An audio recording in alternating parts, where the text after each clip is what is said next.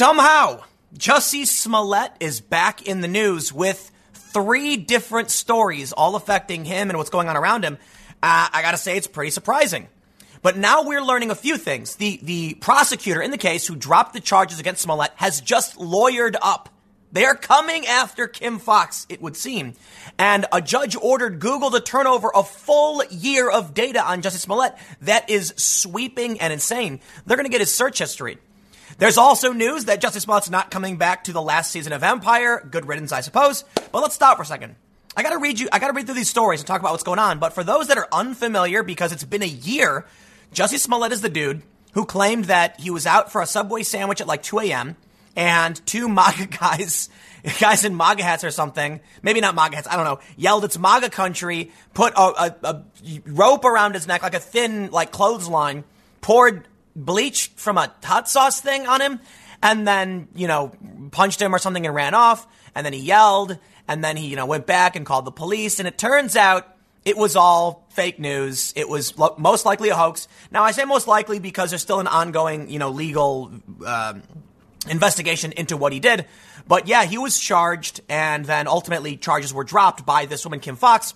There is now a special investigation, and the prosecutor who dropped the charges has lawyered up. This is big. So let's talk about this news, and I want to talk about. There was actually a story just last month, I think last month, in Washington Post about the like there's a lot of hate crime hoaxes, man, and we got to talk about it.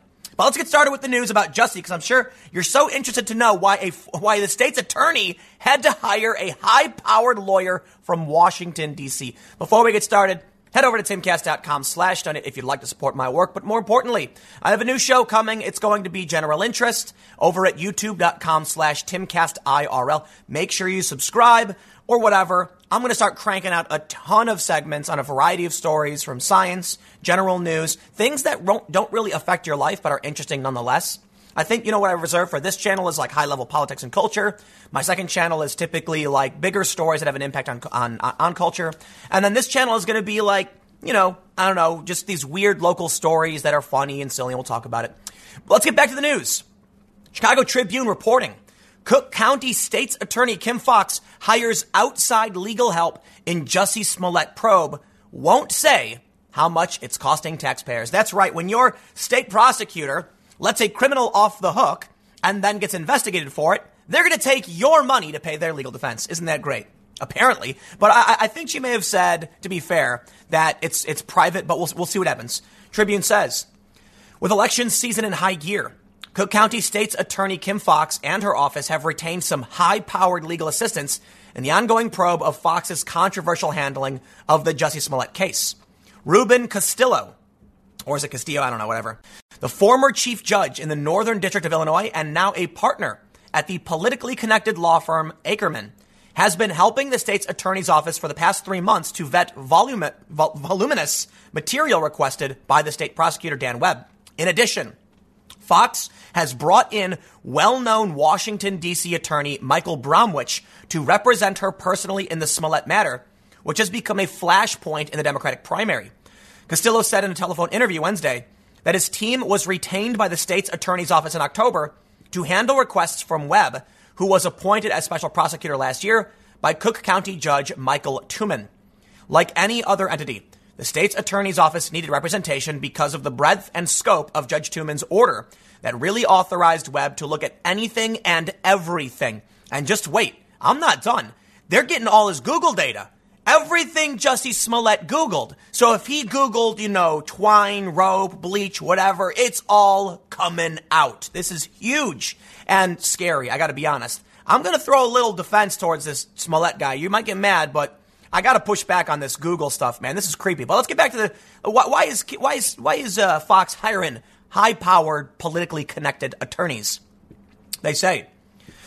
Castillo, who worked for Webb as a young prosecutor in the 80s when Webb was the U.S. attorney, confirmed to the Tribune that his firm has been billing the county a deeply discounted hourly rate of $250 to $375 for its work on the Smollett case, which he said is less than half what his firm typically charges. And there it is. Bravo, bravo. When when your state's pro- when your prosecutor, uh, uh, basically, in my opinion, breaks the law acts corruptly to get a friend off the hook through political connections, rest assured they're going to spend your money the ta- from the taxpayer pool to cover their legal expenses. Isn't that great? Don't we live in an awesome country? I love these people. This is why I don't live in Chicago anymore, mind you.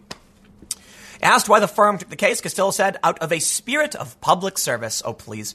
I can tell you that no one is making big money here. No, but it's certainly costing the taxpayer a ton of money. He would not venture a guess at how many hours have been put in so far, but said he hoped his role would wrap up as soon as possible. The payments would have to be approved by the Cook County Board of Commissioners. Okay, so, uh, you know. A spokeswoman for Foxx also would not disclose how much Castillo's firm was being paid, but said it was not unusual for the office to retain outside legal counsel, particularly in complex civil cases. Bromwich of Steptoe and Johnson is a former inspector general for the U.S. Department of Justice best known for presenting Christine Blasey Ford during the Brett Kavanaugh nomination hearings for the U.S. Supreme Court last fall. And there we go. It all comes full circle, doesn't it? You know, there's a conspiracy theory that Jussie Smollett pulled this off to try and bolster Kamala Harris's, you know, and, and Cory Booker and a bunch, a bunch of people were pushing this anti-lynching bill. I don't, I don't care for conspiracies. I'm mentioning it because of the Democratic connection with Brett Kavanaugh and Blasey Ford. But, you know, I think it's important to say those things are bad ideas. And I would, I would argue it is not to push the idea, but to attract it for those that actually, you know, think that calm down, let the investigation do its course support the investigation and we'll find out what we can find out. But speculating on this kind of stuff is, is, is, a bad waste of time. And even by me just mentioning this and asking you to please calm down, they will try and smear me over it because that's what they did last time. Tim's pushing conspiracy this. No, I'm doing the opposite, you lunatics. Anyway, let's, let's read. A spokeswoman for Foxx's campaign said Wednesday that Foxx had personally retained Bromwich because that's what smart lawyers do when they're involved in complex litigation. I mean, that, that to be fair, yeah. You know, if you got the money, hire the, hire the big guns. But officials would not say how much Bromwich was being paid. Neither the taxpayers nor her campaign are paying for Mrs. Foxx's personal legal, legal representation. Bromwich was unavailable for comment on Wednesday. Foxx's team declined to make her available for an interview. The hiring of Castillo and Bromwich was first reported Tuesday by Crain's Chicago Business. Foxx is facing three Democratic opponents in the March primary, I'm not going to read through these are. And then there's two Republicans running for the position. Get rid of Foxx, okay? I don't live in Chicago anymore, and this is partly why it is a crooked and corrupt place, okay? You can vote these people out. Please do so. They say although Foxx has made criminal justice reform and the use of restorative justice practices her focus as a way of offering relief to Af- African Americans and Latinos who have been historically overrepresented in the courts, jails, and prisons, her handling of the Smollett case is what has drawn national attention and continues to fuel criticism and calls for her to be replaced. Yes, it's not about any of that. It's about her being corrupt. This is her friend. She was getting her friend off the hook. The actor allegedly staged a hate crime and was accused of hiring two men to pretend to, to assault him while, while using racist and homophobic slurs and shouting that he was in MAGA country. I love the MAGA country meme now because it's like, everything's it's MAGA country. Like nobody said that before this hoax. There's no roving band of Trump supporters hooting and hollering and spinning around lassos, screeching that we're in MAGA country. In fact, I'll tell you this: most Trump supporters and conservatives don't go out for political events. They go to Trump rallies. But they like wait in line and they're like it's very orderly and, and rather boring.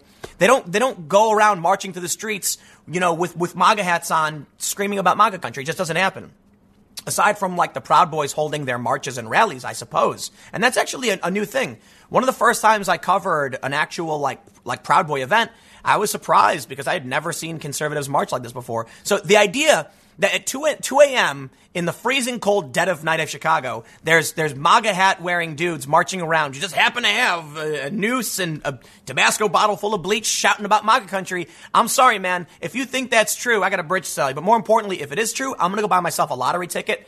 I'm gonna buy myself like 10. Okay? Nobody believes it. And so when it came time to prosecute Smollett because the cops were like, we, we, we think he did this, she gets him off the hook. Now she's being investigated. Everybody's mad. Look at this. Here's, here's a statement. They got, uh, who's this Conway guy? Her handling of the case drew outrage from Rahm Emanuel and Police Superintendent Eddie Johnson, uh, and is currently under investigation. The move also rallied Foxx's detractors, who say it is evidence that she's soft on crime. They say on Wednesday, Conway said taxpayers shouldn't have to foot the bill for Foxx's office's legal defense. I agree. Kim Foxx gave a politically connected celebrity a sweetheart deal. Hiring a high powered criminal defense attorney will never erase that stain. Now she's forcing the county to cover the costs of defending her two tiered system of justice without even disclosing how much Chicagoans will end up paying.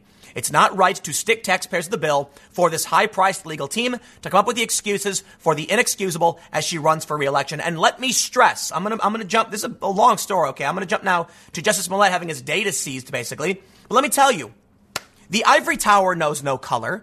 The privilege argument is an excuse from high powered, politically connected individuals to force poor people to fight against each other. Kim Fox and Smollett are powerful, wealthy, politically connected individuals, and he was going to get away with it. She was going to get him off the hook. Okay? Meanwhile, down below at the base of the ivory tower, the peasants are revolting, and up top, the, the, the, the highest uh, echelon of this tower, they, they know, they know no race. It's all a scam.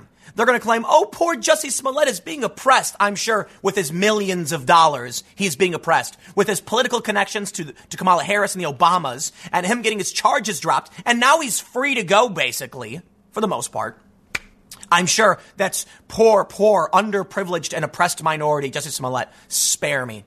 I know people on the south side of Chicago of all different races who are treated like dirt, who are living in squalor, and you want to talk to me about privilege. This is why I can't stand these, these left wing identitarian types. Now we got some, this is actually pretty scary. I'm going to be honest with you. A Cook County judge has ordered Google to turn over Jussie Smollett's emails, photos, location data, and private messages for an entire year as part of the special prosecutor's investigation into the purported attack on the actor. That's scary. That's scary, man. Look, I'm, I'm not a fan of what Smollett did, well, accused of doing, but I think we all think he did it. I'm not a fan of this. But uh, uh, I'm also not a fan of man. You know, Google has data on things you don't you don't realize they have data on, right? You know, Facebook knows when you go to the bathroom. Facebook knows where you're going to eat before you do. I'm not exaggerating, man. There's we've talked about this. People don't realize when it comes to data tracking your existence, there are factors you don't realize are connected. So there there used to be these online quizzes and they would ask uh, like what's your age what's your race what's your gender things like this.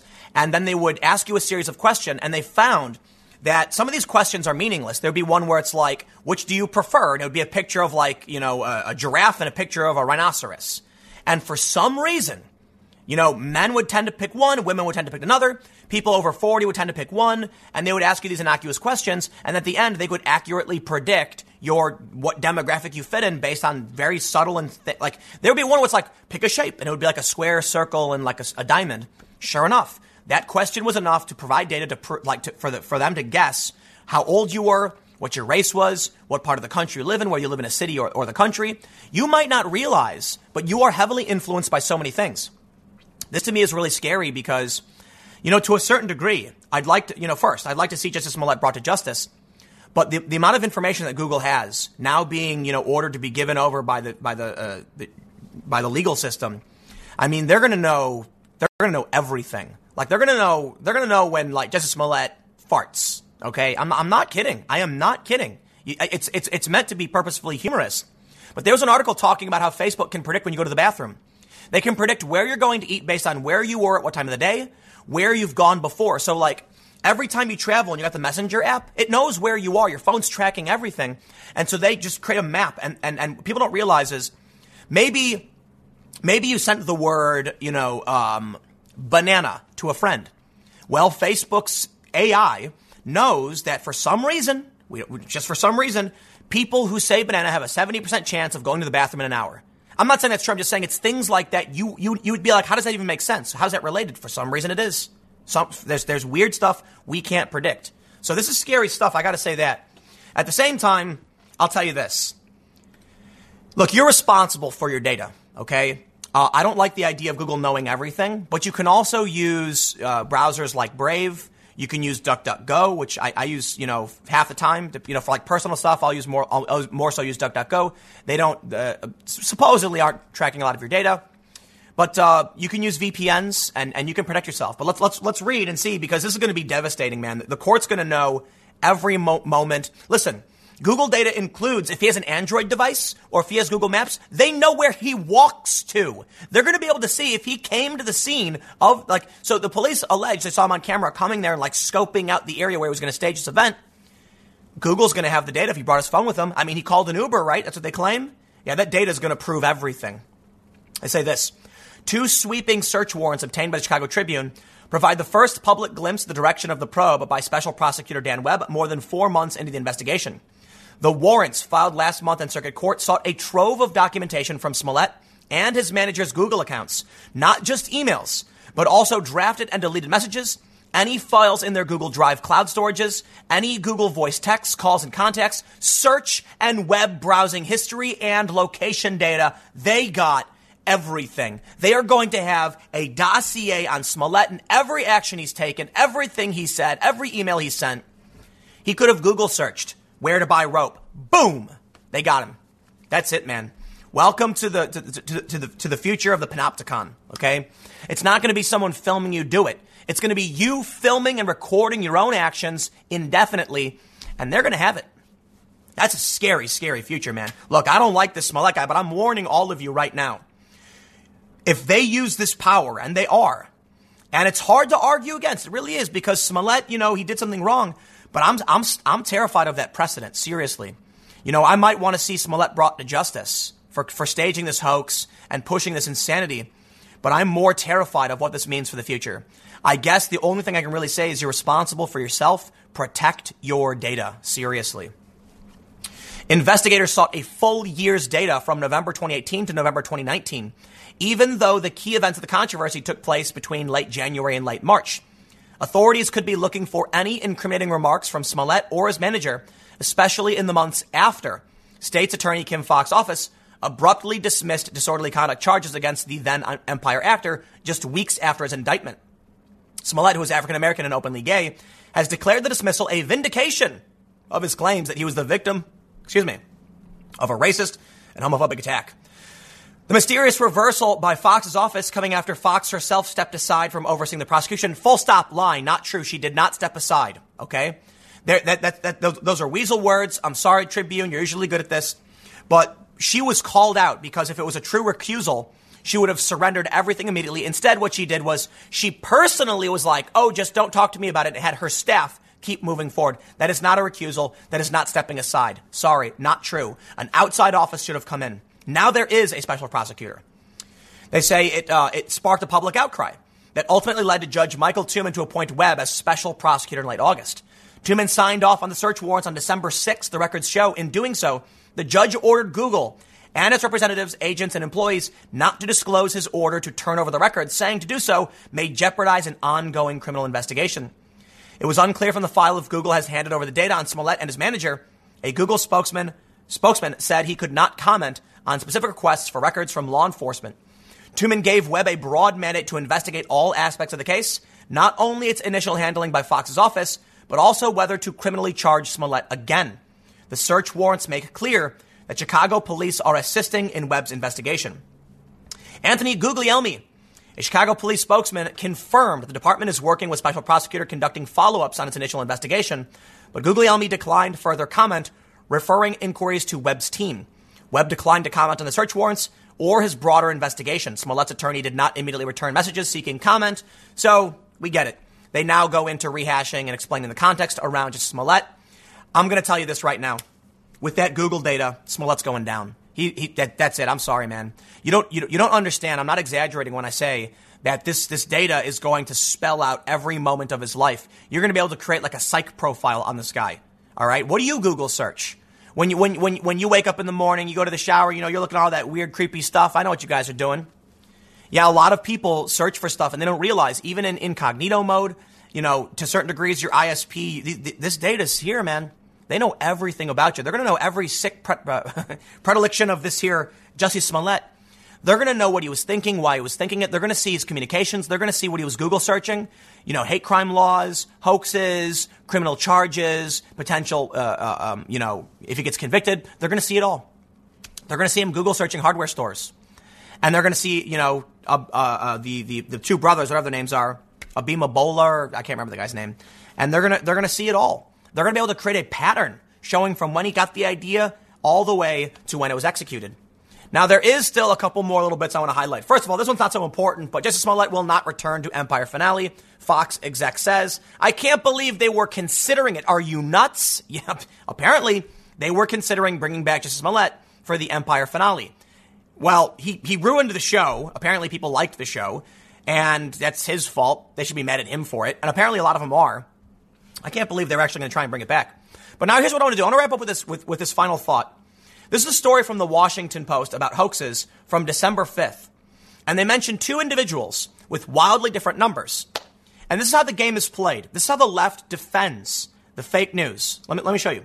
They say this Reilly estimates that as much as 15% of the hate crimes reported to the FBI are falsified.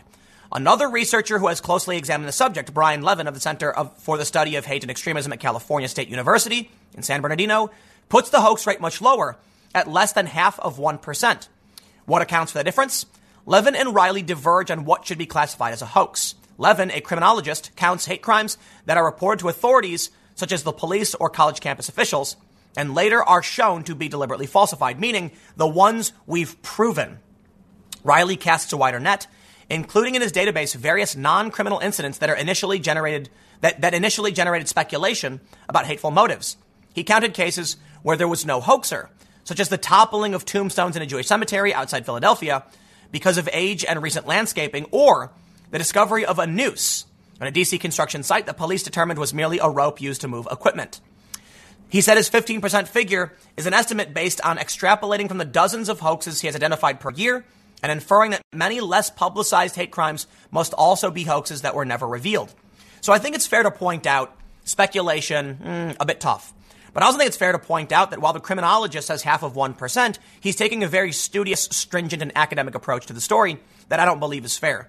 I think it's fair to say that if the media starts claiming people are toppling Jewish tombstones and they ignore all the other tombstones that fall due to age and erosion and rain, yeah, the media is putting out fake news uh, and scaring people into believing these things are real.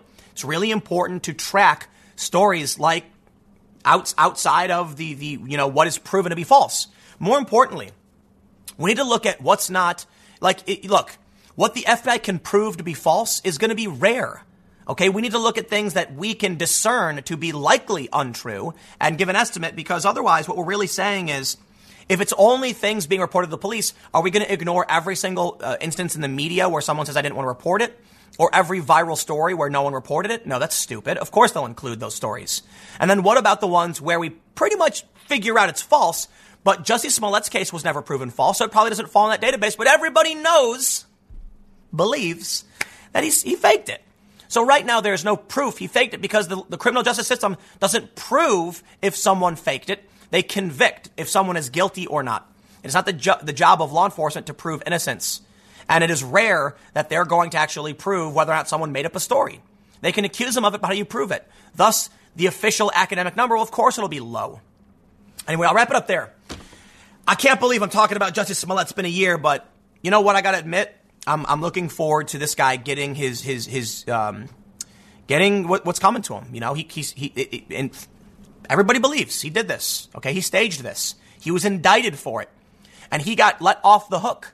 Nah, BS. And he's he's claiming he was vindicated. Mm-mm. I want to see Foxx. I want to see I want to see Smollett. I want to see them brought to justice. But you know what? They're well connected. So we'll see. Thanks for hanging out. Stick stick around. Next segment's coming up at 1 p.m. YouTube.com slash Timcast News, my second channel, and I will see you all there. Tucker Carlson has once again saved the world. Yes, I'm I'm being a bit tongue in cheek, but to a certain extent, you could say Tucker Carlson literally saved the world. Now, I tweeted about this, and some people were like, "You mean Trump saved the world?" Okay, okay, okay. Come on, I'm being silly.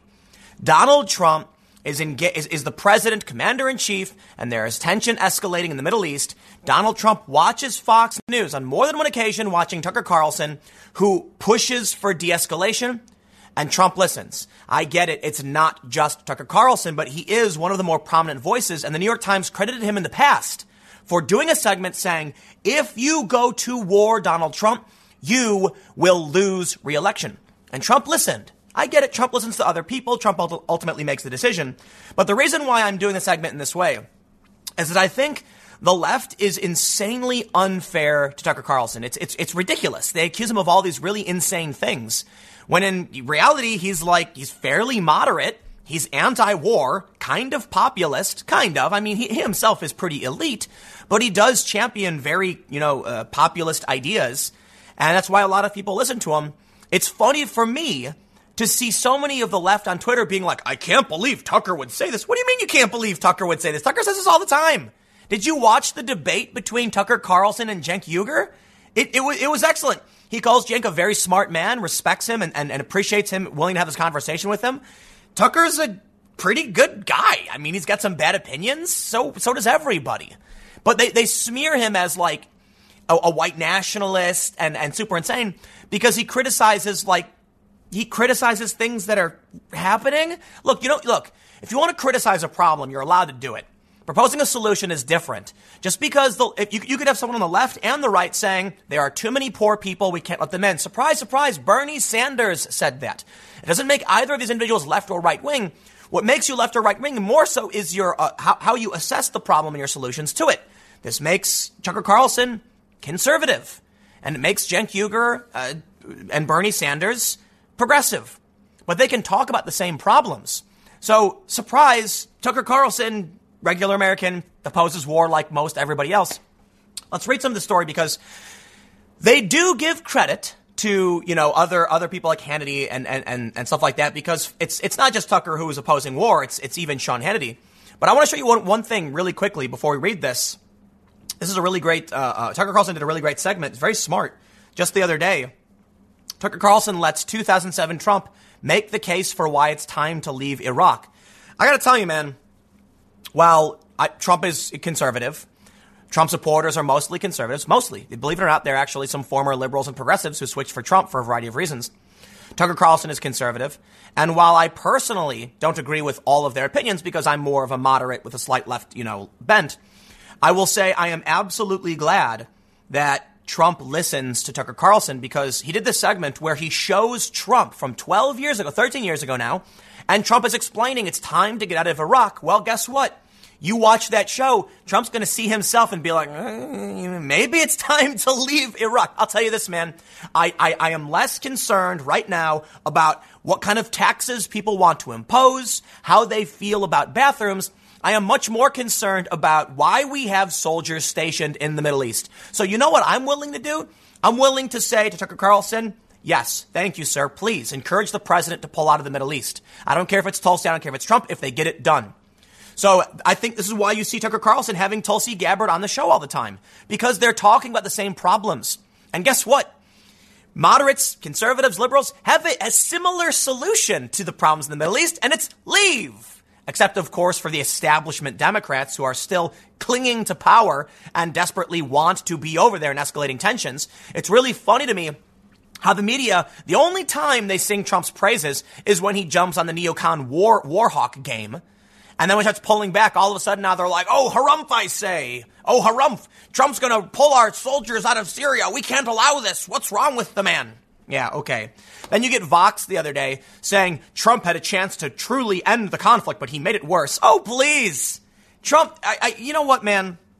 They want Trump to go to war. They want it. Well, I'll tell you what. There's the anti-war left. There's the populist left. There's the populist right. None of, n- none of us actually want this. Nobody wants war. Nobody wants to waste money over there. And one of the problems I have with the Democrats, and this goes for Republicans too, but the Democrats are the ones campaigning right now in the primary. And this is why I like Tulsi. Please. Stop talking about taxing the rich or a wealth tax. Please talk about the amount of money we waste over there in the Middle East.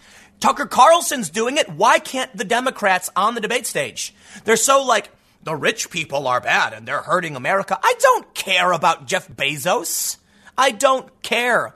Let him run his business. I don't care about his tax incentives. A lot of people are employed. I want to see wages go up. And I want my tax dollars to stop going to this. Why are you complaining about Bezos' taxes when a good portion, I think it's like 25%, will end up going to the war machine anyway? How about we get all that money back first? Why is Tucker Carlson saying this on TV and the Democrats can't stand on the debate stage? Save Tulsi Gabbard. You see what gets me really riled up? Because I'll tell you this, man. During Occupy Wall Street, you get Michael Moore coming down, you get all these, these occupiers holding up signs saying tax the rich. And I'm like, that's like the third priority, man. That's like the third priority. The first thing we need to do is stop this. Dude, we can have a strong military. Totally okay with that. Totally okay with a $220 million drone just not convinced it should be flying around over some other countries that we have nothing to do with. Notably, Yemen, we're not even at war with Yemen. Why are we staging commando raids and supplying this stuff? I don't think that's what America should be doing. I understand the vacuum argument. A lot of people say, Tim, you don't understand. If we get out, you know, Russia comes in. So what? So what? If you think that's a legitimate reason, then you should be advocating for an intervention in South America and Africa where China is, is filling the vacuum. But you're not. So I don't care about any arguments about vacuums in the Middle East as long as we're not doing anything about any other countries in the entire continent of Africa. It's a fake argument. Okay. I can understand the valid points of it for sure, but it doesn't make sense. Okay. Because the world is, is it's, it's complicated. It's complicated, right? Okay, I should probably read a little bit of this because Buzz- BuzzFeed writes Fox News hosts were against a ground war with Iran. Trump listened. Trump, a source said, has been watching the network's analysis with interest. I'm glad he is. I'm glad Tucker brings on Tulsi because guess what? When she goes on the air and she says, you know, Trump was bad for doing this and he shouldn't do it, and Tucker agrees, Trump goes, okay, maybe I should, maybe I should listen to that. He takes Tucker seriously. Apparently, Tucker had like ridiculous ratings when he did the segment saying no war. Americans don't want this. Left, right, center, top down, whatever. Americans don't want this. The only people who do are the old school neocons and the weird neo-lib Hillary Clinton types who are clinging to power. I'm, I'm, I'm hoping Bernie Sanders, should he get the nomination, is going to be very, very vocal about the war machine. But for so, so far, Tulsi Gabbard seems to be the only one I think Andrew Yang has mentioned it a little bit, but I want the focus to be this. I want them to say like, well, over the past, you know, 20 years, we spent several trillion dollars. Let's take that and propose how we can spend it on American infrastructure and expanding our jobs instead of proposing new taxes that nobody wants. You know what? You get the point. I don't want to raise that. I want to make another point here. It's really annoying to me when I see all of these leftist talking points that apply to literally no one. They're like, conservatives, they vote for billionaires because they think one day they'll be rich. No, they don't. Where did you make that up? It's such a weird fake talking point. People vote for Donald Trump because he's a, he's a successful businessman. Have you ever talked to a Trump supporter or a conservative? I have. And they say they don't expect to be billionaires. They don't want high taxes on their middle class businesses. They don't want expanded regulation, not because they expect to be rich at any point, because they like their job, because they're worried about high taxes on the bosses and the companies trickling down in a negative way, uh, you know, stunting wages and causing layoffs. Guess what? The minimum wage hikes in many areas are resulting in this. It's not perfect. Sometimes it can work, but it is happening. That's what they're scared of. I've, I've not met a single person who's like, well, once I'm a billionaire, I don't want taxes. I've never heard that. It's almost like the left has these arguments for themselves that don't apply to any conservative. It's like that Jamila Jamil woman or whatever her name is. She was like, all of these pro-lifers care about the baby in the womb, but not after it's born. It's like, what are, you, what are you talking about? There's tons of conservative charities taking care of orphans and babies. Like, where do these fake talking points come from? They smear Tucker Carlson, and, and Tucker Carlson's guilty of having, I don't know, bad opinions, same as Rachel Maddow. I'm not saying I, I'm, I'm not saying I personally feel the way. I'm saying the worst argument they come up with against Tucker Carlson is, I don't like how he feels about immigration. Okay, well, Bernie Sanders criticized immigration too. Why? What, what's the issue? I don't quite understand other than they make things up they, they just make things up. And I'll, tell you this. This is the problem I have with Democrats. And this is, and, and first of all, simply by criticizing what the left is, it's, it's like, I call it the grifter class, right? And, and, and of course, I'm going to say it. Yes, there's, there's right wing grifters. There's a lot of them. But, but when you look at the activists on the left, they push these talking points that apply to no one.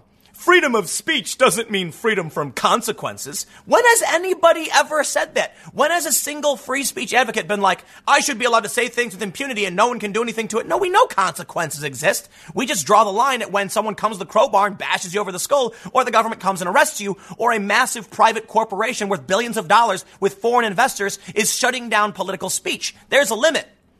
You want to, you want to say something? Other people can react, but getting, getting banned and silenced is a line. They make up these fake arguments and they talk amongst themselves. And I'm sitting here confused as to what the left is supposed to be. So it's, it's also frustrating too because the right has their talking point where it's like Democrats and the left ideas are all all evil and Tim Pool should abandon all of his his thoughts on economics and just get red. That's, that's, that's, that's insane and annoying too, man. Listen, Tucker Carlson stands up. War bad, he says. I say, thank you, Tucker. You're correct. Tucker gets up and says, diversity is not a strength. I say, Tucker, actually, you're wrong. You, you, Tucker, Tucker exemplifies why diversity is good by bringing on a, a collective of various voices to his show to debate ideas. That's what diversity was supposed to be. That's real diversity. And I get it. We call that diversity of thought. But the general idea was that people from other parts of the world would hold different perspectives and different languages allow a different understanding of the world. It's, it's kind of a cool phenomenon. And so we have these people talk about ideas so we can get new perspectives. The left took that idea and turned it into the color of your skin because they're racists, okay? But diversity is a good thing. Tucker Carlson says multiculturalism is bad for a variety of reasons, but he's taking this view where you take American culture side by side. What multiculturalism can be is that under an umbrella of the American Constitution, we have a variety of different cultures that are more so subcultures, and that's normal. So I understand the arguments. The point is, you know, uh, when, I, when I look at the left, I see these people like Jamila Jamil. They just, it's a word vomit. It doesn't mean anything. You know, and there are some conservatives too I've criticized. I've criticized Candace Owens over her flag burning stance. You know, Charlie Kirk I've also criticized. And and and and look, I, am more than willing to accept that Charlie, Candace, and Jamila and other people they really do believe what they're saying. But uh, you know, sometimes they need to be heavily criticized for a lot of their positions. Now, I can criticize Charlie Kirk and Candace Owens for the for the you know I think Charlie does this way more than when Candace does. I don't think Charlie's a bad guy. I don't think Jamila Jamila is a, is a, is a bad person. But uh, for the most part, I'll, I'll, try and clarify too. I think there's been a few things I've criticized Candace for. You can find it on my Twitter and Charlie for. And I probably criticized Jamila Jamil less. It's like been like one or two things. But I see this so frequently on the left. Most of these leftists don't vote. And don't take my word for it, right? This is, this is coming from the, the Hidden Tribes report. I've shown it a million and one times. And the conservative base is 25% of the country, and the progressive base is 8%. And all the liberals don't pay attention, don't vote, and don't care. They show up and they say, Democrat good. And I'm like, listen, man, when they come out with these fake talking points accusing conservatives of things conservatives have never said, okay, you can't vote based on that. You can't vote on this idea that conservatives don't care about babies. Of course they do. Churches provide a ton of services to the community. And conservatives are literally about American community. Of course they care. There's just like this fake narrative that persists. And I think it's because, like Ricky Gervais pointed out, people who don't know how the real world works and they go up on stage and they, they spit word vomit at people and it just becomes a narrative. It's hollow and fake. And so where, and, and, the problem I had with Bernie is that he started embracing this word vomit. When he went up on stage in 2016, if you're white, you don't know what it's like to be poor. Oh, shut up, dude. Why would you even say that? That's ridiculous. Nobody thinks that.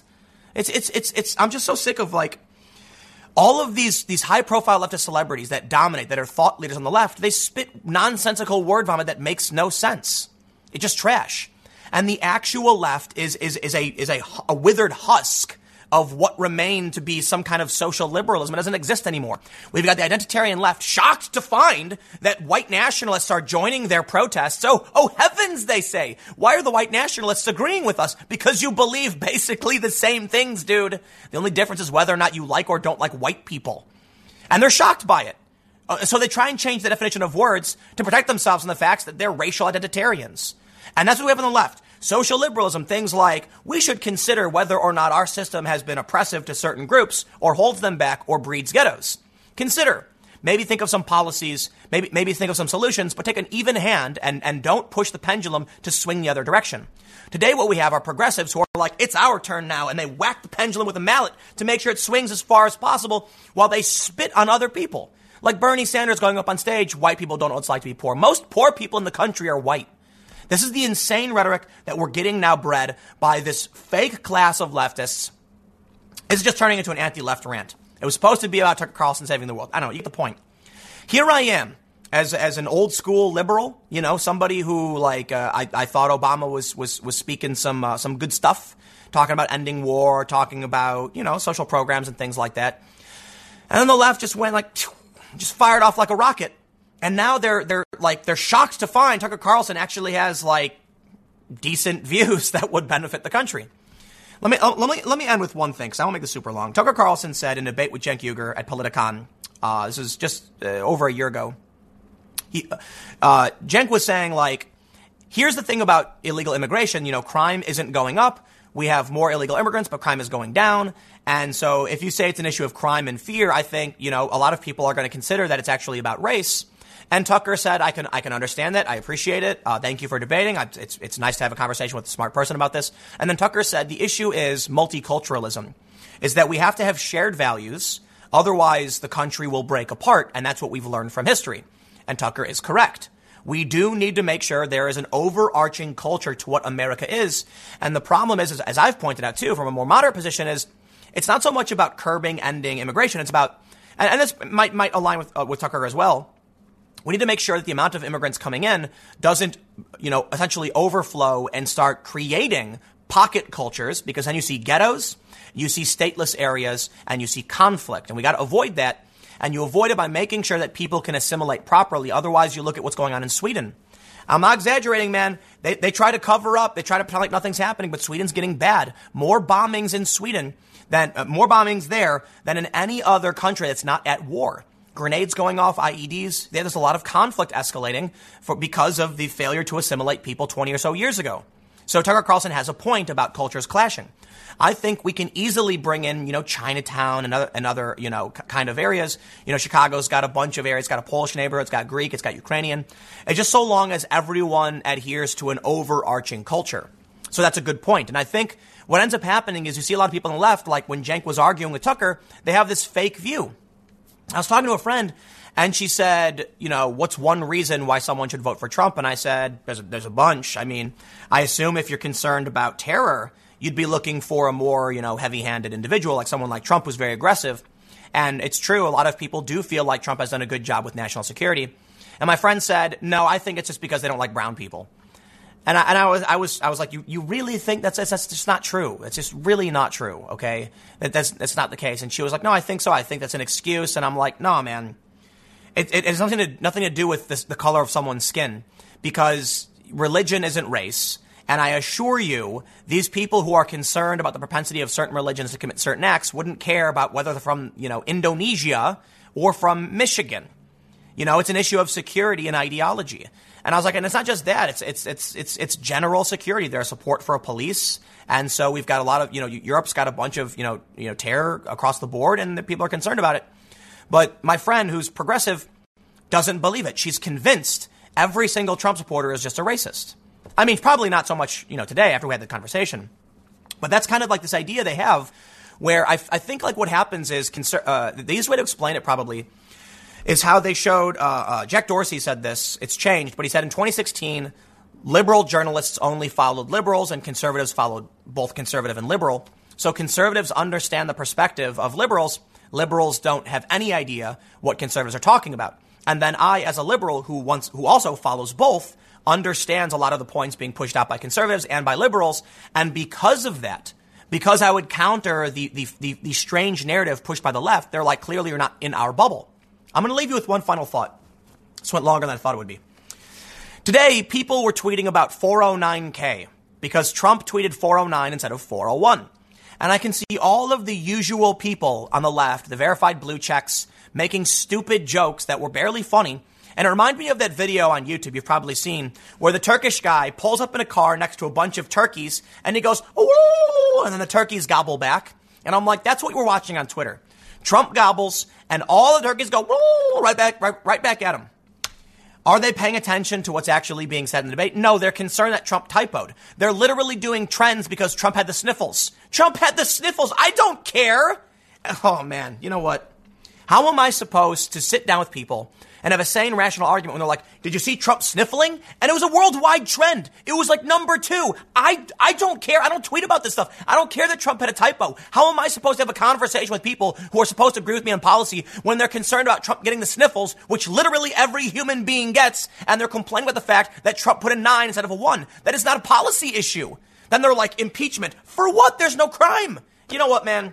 We're never going to have sane, you know, socially liberal and progressive policy when the left is concerned about being in their stupid bubble and tweeting about the dumb words the president accidentally tweeted instead of talking about what we actually need to do to move forward. So anyway, Tucker Carlson speaking sense, and uh, Trump apparently listened. So uh, I'll leave it there. Yeah, 20 minute rant, whatever. Get some frustration out. Well, I got news for you. In the next segment at youtube.com slash timcast at 4 p.m., guess what? The economy is amazing. So amazing, fast food companies are, are, are now paying six figures. I'm not, I'm not kidding. Uh, uh, I, I, you know what? Bloomberg, he's coming out saying the economy's bad, whatever. YouTube.com slash Timcast, 4 p.m. That's what I'm working on, and I will see you there. We've got major, major breaking news. We now have U.S. and Iraqi confirmation that the Ukrainian International Airlines flight that crashed just shortly after Iran fired several missiles at, uh, at U.S. forces, it was Iraqi military bases. We are now learning the U.S. believes that it was an Iranian missile system that shot down this plane. This is a very, very serious and dramatic escalation. Most of us suspected it was true. I made a video saying all signs point to anti aircraft systems, but now we have Pentagon and senior U.S. intelligence officials, as well as Iraqi intelligence, telling not just Newsweek, but CBS also confirming that for now, this is what the U.S. believes. Now, I'm being very, very careful. The international community has not yet come in. And what I mean by that is there are other countries that are investigating. Iran is investigating.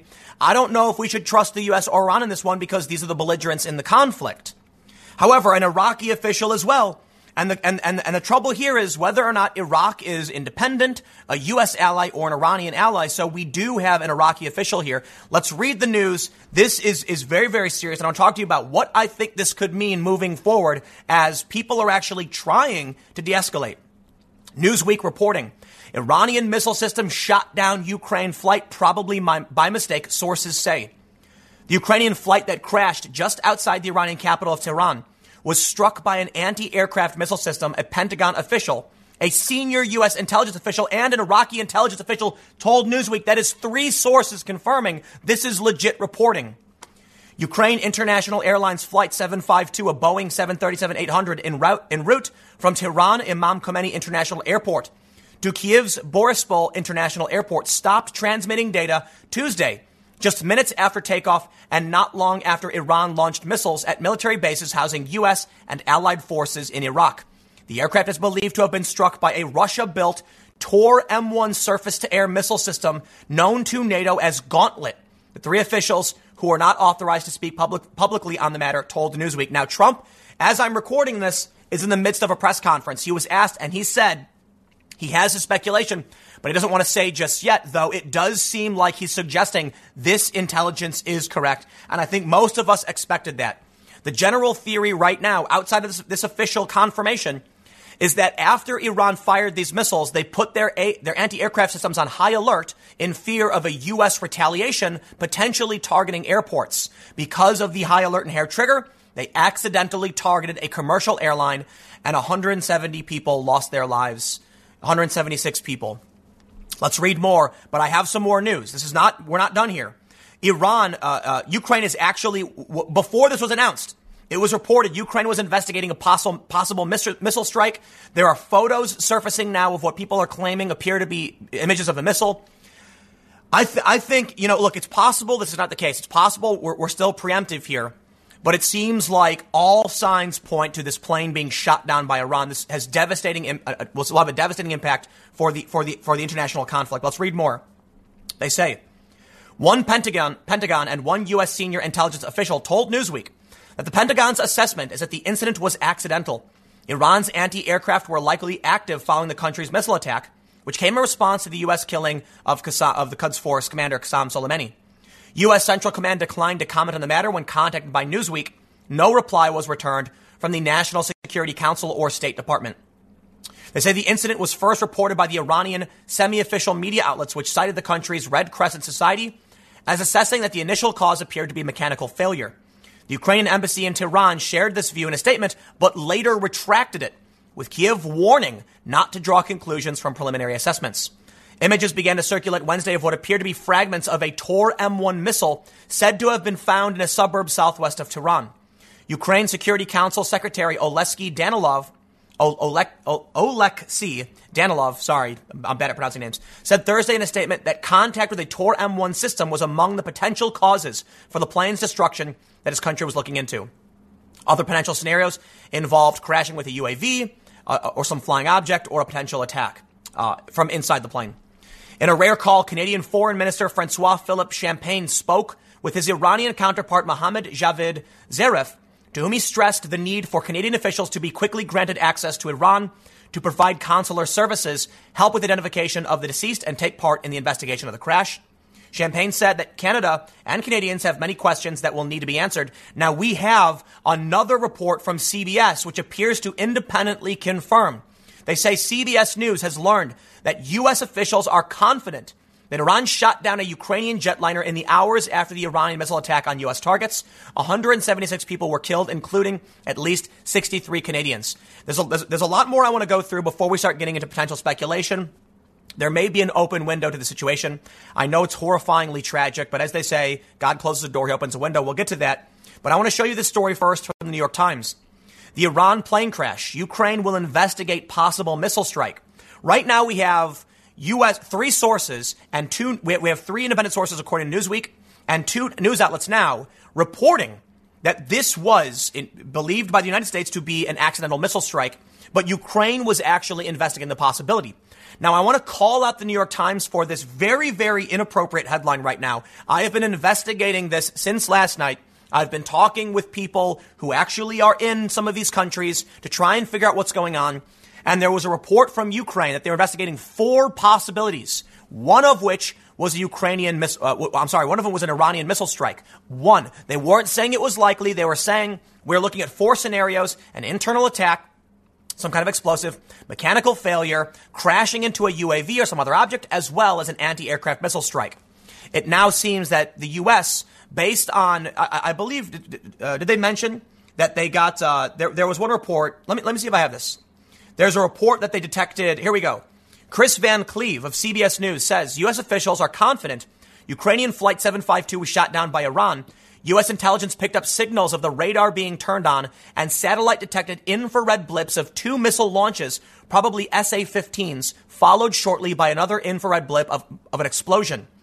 The current thinking is the plane was mistakenly targeted. Remember, it took off just hours after Iran launched its missile attack, and the world waited to see if the U.S. would respond. So we now have the story, the stories from earlier. Okay, there were four. The New York Times is saying, oh, they're investigating a missile strike, but please, it would have been much more appropriate to say Ukraine is looking at four possible scenarios. However, at this point, it seems like the assessment was accurate. Now, check, take a look at this. I highlighted in my, pre, my, my, past coverage first the, the, the, launch site of the, the attack from Iran onto the, the, the, the uh, bases in Iraq was much further south than Tehran. And the plane took off, so many people were curious how could this be related? As I said, the fear was that in the hours after the strike, the U.S. would retaliate targeting airports, so they had anti aircraft missile systems ready. Now, you can take a look at this image. For those that are listening, I'll explain it. The plane takes off, and there's a straight line coming out of the t- uh, Tehran Imam Khomeini airport. They say the last signal was received two minutes after takeoff, but the plane crashed much further away. The site of the crash is very far, far away. That means the transponder turned off in midair. The plane was going down with both engines failing in a fireball. Because of this, many people immediately assumed this was an anti aircraft strike. It crashed in a suburb south of Tehran. We are now learning the Pentagon, a U.S. intelligence official, and Iraqi intelligence, that's three different sources, believe this to be the case. There, there are other potential aspects they include in the New York Times story, but I want to highlight this story was, was up. We also have this one. This is from five hours ago before we got the confirmation from, from two different news sources and from different internal sources Ukrainian Flight 752 was on fire and seemed to be turning back before it crashed in Iran and killed 176 people. The first report into the disaster said. Now they were not, not in this report. They're claiming that a fire started and it caused it to to crash. They panicked and they and and, and they turned. But now I, I believe, and I believe this before. I do not believe that to be the case. With U.S. confirmation, this spells very very serious ramifications. Now let me start with the most dire. Iran fired missiles at the United at, at, at U.S. forces and an Iraqi base. Okay, that was their act of aggression. The U.S. did not retaliate, and Iran jumped the gun and took out a commercial airline. There are going to be serious, serious ramifications from the international community on this one. Iran Iran did the attack. Okay, this is not the U.S. This is not U.S. involvement. There were people, progressives on Twitter, saying the U.S. maybe accidentally, you know, shot it down because they were trying to now stop the missiles or something. But no, the U.S. did nothing. Trump came out and said, you know, Iran didn't hit any targets, so we're gonna we're gonna back out of this. We're gonna do sanctions. But sure enough, now we're learning Iran at least according to the U.S. and Iraqi sources, again, potential bias because they're an acting belligerent in this conflict. But it, it, I think it's fair to say we all knew it.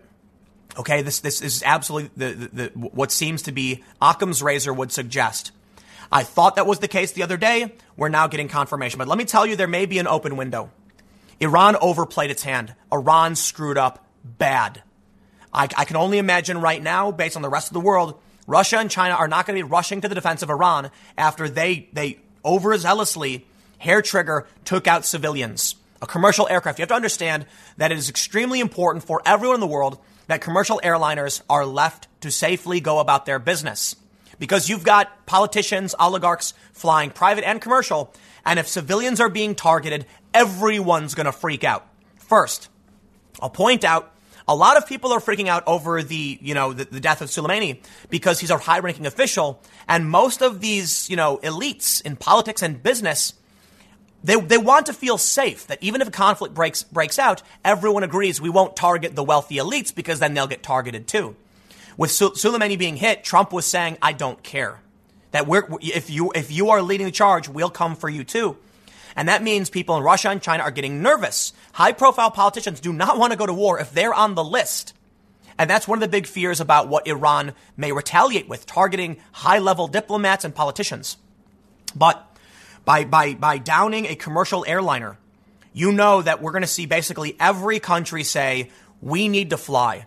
We conduct business this way. And if we are not safe because you're doing this, you need to be stopped. Listen, We've had a few instances with 737 Maxes, and people are already nervous. This was already going to be really bad news for Boeing. But now you have people having to be scared that when it came to what was going on in Ukraine, you know, in 2014, and a commercial airliner went down, that you can't fly in certain areas. And that's really bad news because, you know, we have thousands upon thousands of flights every day. I can, I, I can only uh, hope that through this tragic disaster, countries like Russia, China, and, and, and other nations agree that Iran needs to be, you know, no, no one should be jumping on their side for this one. They, they screwed this up. They're putting everybody at risk. Okay. A lot of people want to point to, you know, Soleimani and say Trump started. It's not true. The escalation was going on for a really, really, really long time. Okay. I am no fan of what we're doing in Iraq. I defer to Tucker Carlson. We should have left. We should get out now. We shouldn't be there. But I also can recognize our embassy was attacked. Trump retaliated. There's some speculation that Trump acts, didn't, didn't realize Soleimani was in this vehicle because he was traveling covertly. I'm not going to speculate. I'm just going to say anybody who pushes the escalation bears some responsibility. U.S. included. U.S. included. We should not be there, okay? Now, Iran is no saint. There have been threats from many journalists that are not sympathetic, but, but explain Iran has done a lot of bad things for a really, really long time. And this mistake is probably one of the worst. I think it's about time the international community takes a firm stance and says to Iran, enough is enough. And I think it's about time the United States finally got out of the Middle East. Maybe this can be the catalyst where everyone is shocked into the system is shocked so hard that people say, we cannot allow this to continue. The U.S. needs to leave. Iran needs to, to stop. And if we can get all of these other countries to, to agree with the United States as well, that we're not going to allow this escalation anymore, it can turn into a good thing, I hope. But there is a fear that there's going to be direct retaliation because people lost their lives in this, and this was Iran's fault. Now, the U.S. is saying it was an accident. Most people think so. It's tragic. It's terrifying. Hopefully, no one wants to seek hardcore retaliation, but hopefully, we see economic, you know, and, and political uh, and diplo- uh, diplomatic uh, retribution of some in, in some capacity. Iran needs to stop playing these games, working with these militias, you know, making the problems in the Middle East worse. There's, a lot of bad things they've been doing if you track their history. Now, I'll leave with one one thing because I know a lot of people on the left are going to point this out.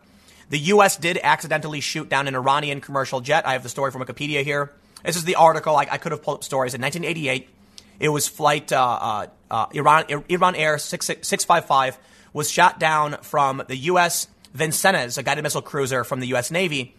Uh, the aircraft was an Airbus A300. 290 people lost their lives. It was SM-2MR surface-to-air missiles. So look, Nobody's innocent. Okay. Right now, the focus is on Iran. We believe this was their, their, their, their screw up. I'm pointing out the past thing with the U.S. simply because a lot of people on the left are already saying, yeah, well, the U.S. did it. No, no, no, no, no, no. No No tit for tat. No tit for tat. We want the U.S. to leave. We want to stop the war. We want to stop the conflict. This, there, there might be a light, an open window here in that because Tehran screwed up as this, as this royally uh, screwed up this bad, this may be a, a, system shock that finally gets people to say we cannot allow civilians to be targeted, and it's time to stop. I hope, but I, I, I fear that this will lead to a dramatic escalation. I, I, I don't know for sure, but I'll leave it there. Um, I'll, I'll, give you one more thing. I, I, did originally record a separate segment. That's being pushed back to 6. Stick around. Next segment's coming up at 4 p.m. YouTube.com slash Timcast. It's a different channel, and I will see you all there. We've seen many of the metrics and economic indicators telling us that the current economy is one of the best economies we've ever had and is the longest economic expansion in U.S. history. Now, to be fair, it did start under Barack Obama, but it has rapidly expanded under Donald Trump amid all the naysayers saying if Trump would win, things would get really, really bad. We've seen record low unemployment. CNBC called it the best numbers of our generation, of our lives. And we've seen in minority communities unemployment going down, labor, labor participation going way up. But we have a new indicator that I think actually shows the real world. Check this story out. Admittedly, the story is meant to be a little silly, but I think it, I think it merits a, a walking through. Taco Bell will test a six figure salary for managers and roll out paid sick leave as fast food's war for talent continues to rage. I kid you not. Unemployment is so low. Taco Bell is offering now a six figure salary and they're putting out paid sick leave. All of these things the left has claimed that these, these companies need to be rolling out are being ro- rolled out naturally due to the excellent economy. Now, at the same time, why is it that Democrats are trying to claim the economy is actually doing bad? Well, it's because it's the only thing they have. I gotta be honest. Now, I've shown you the Vox article where they've said this. Democrats just tonight, we'll read through this again. We've got Democrats actually advocating for Michael Bloomberg for president, championing the wealthy. And now we have a Georgetown University professor saying Bloomberg actually wants to explain to people the economy is really bad. And how about this? Daily Beast saying this is the narrative you need to maintain to win. The economy isn't doing well. Meanwhile, Taco Bell employees be getting six figures and paid benefits. All of these programs the left wants to implement, forcing the government to roll out regulations, you know, forcing businesses to implement these programs. And all that really had to happen was apparently whatever Trump did to bolster the economy, be it the trade war, be it cutting regulations, I don't know, but the economy is doing so well, you didn't need the government to force it.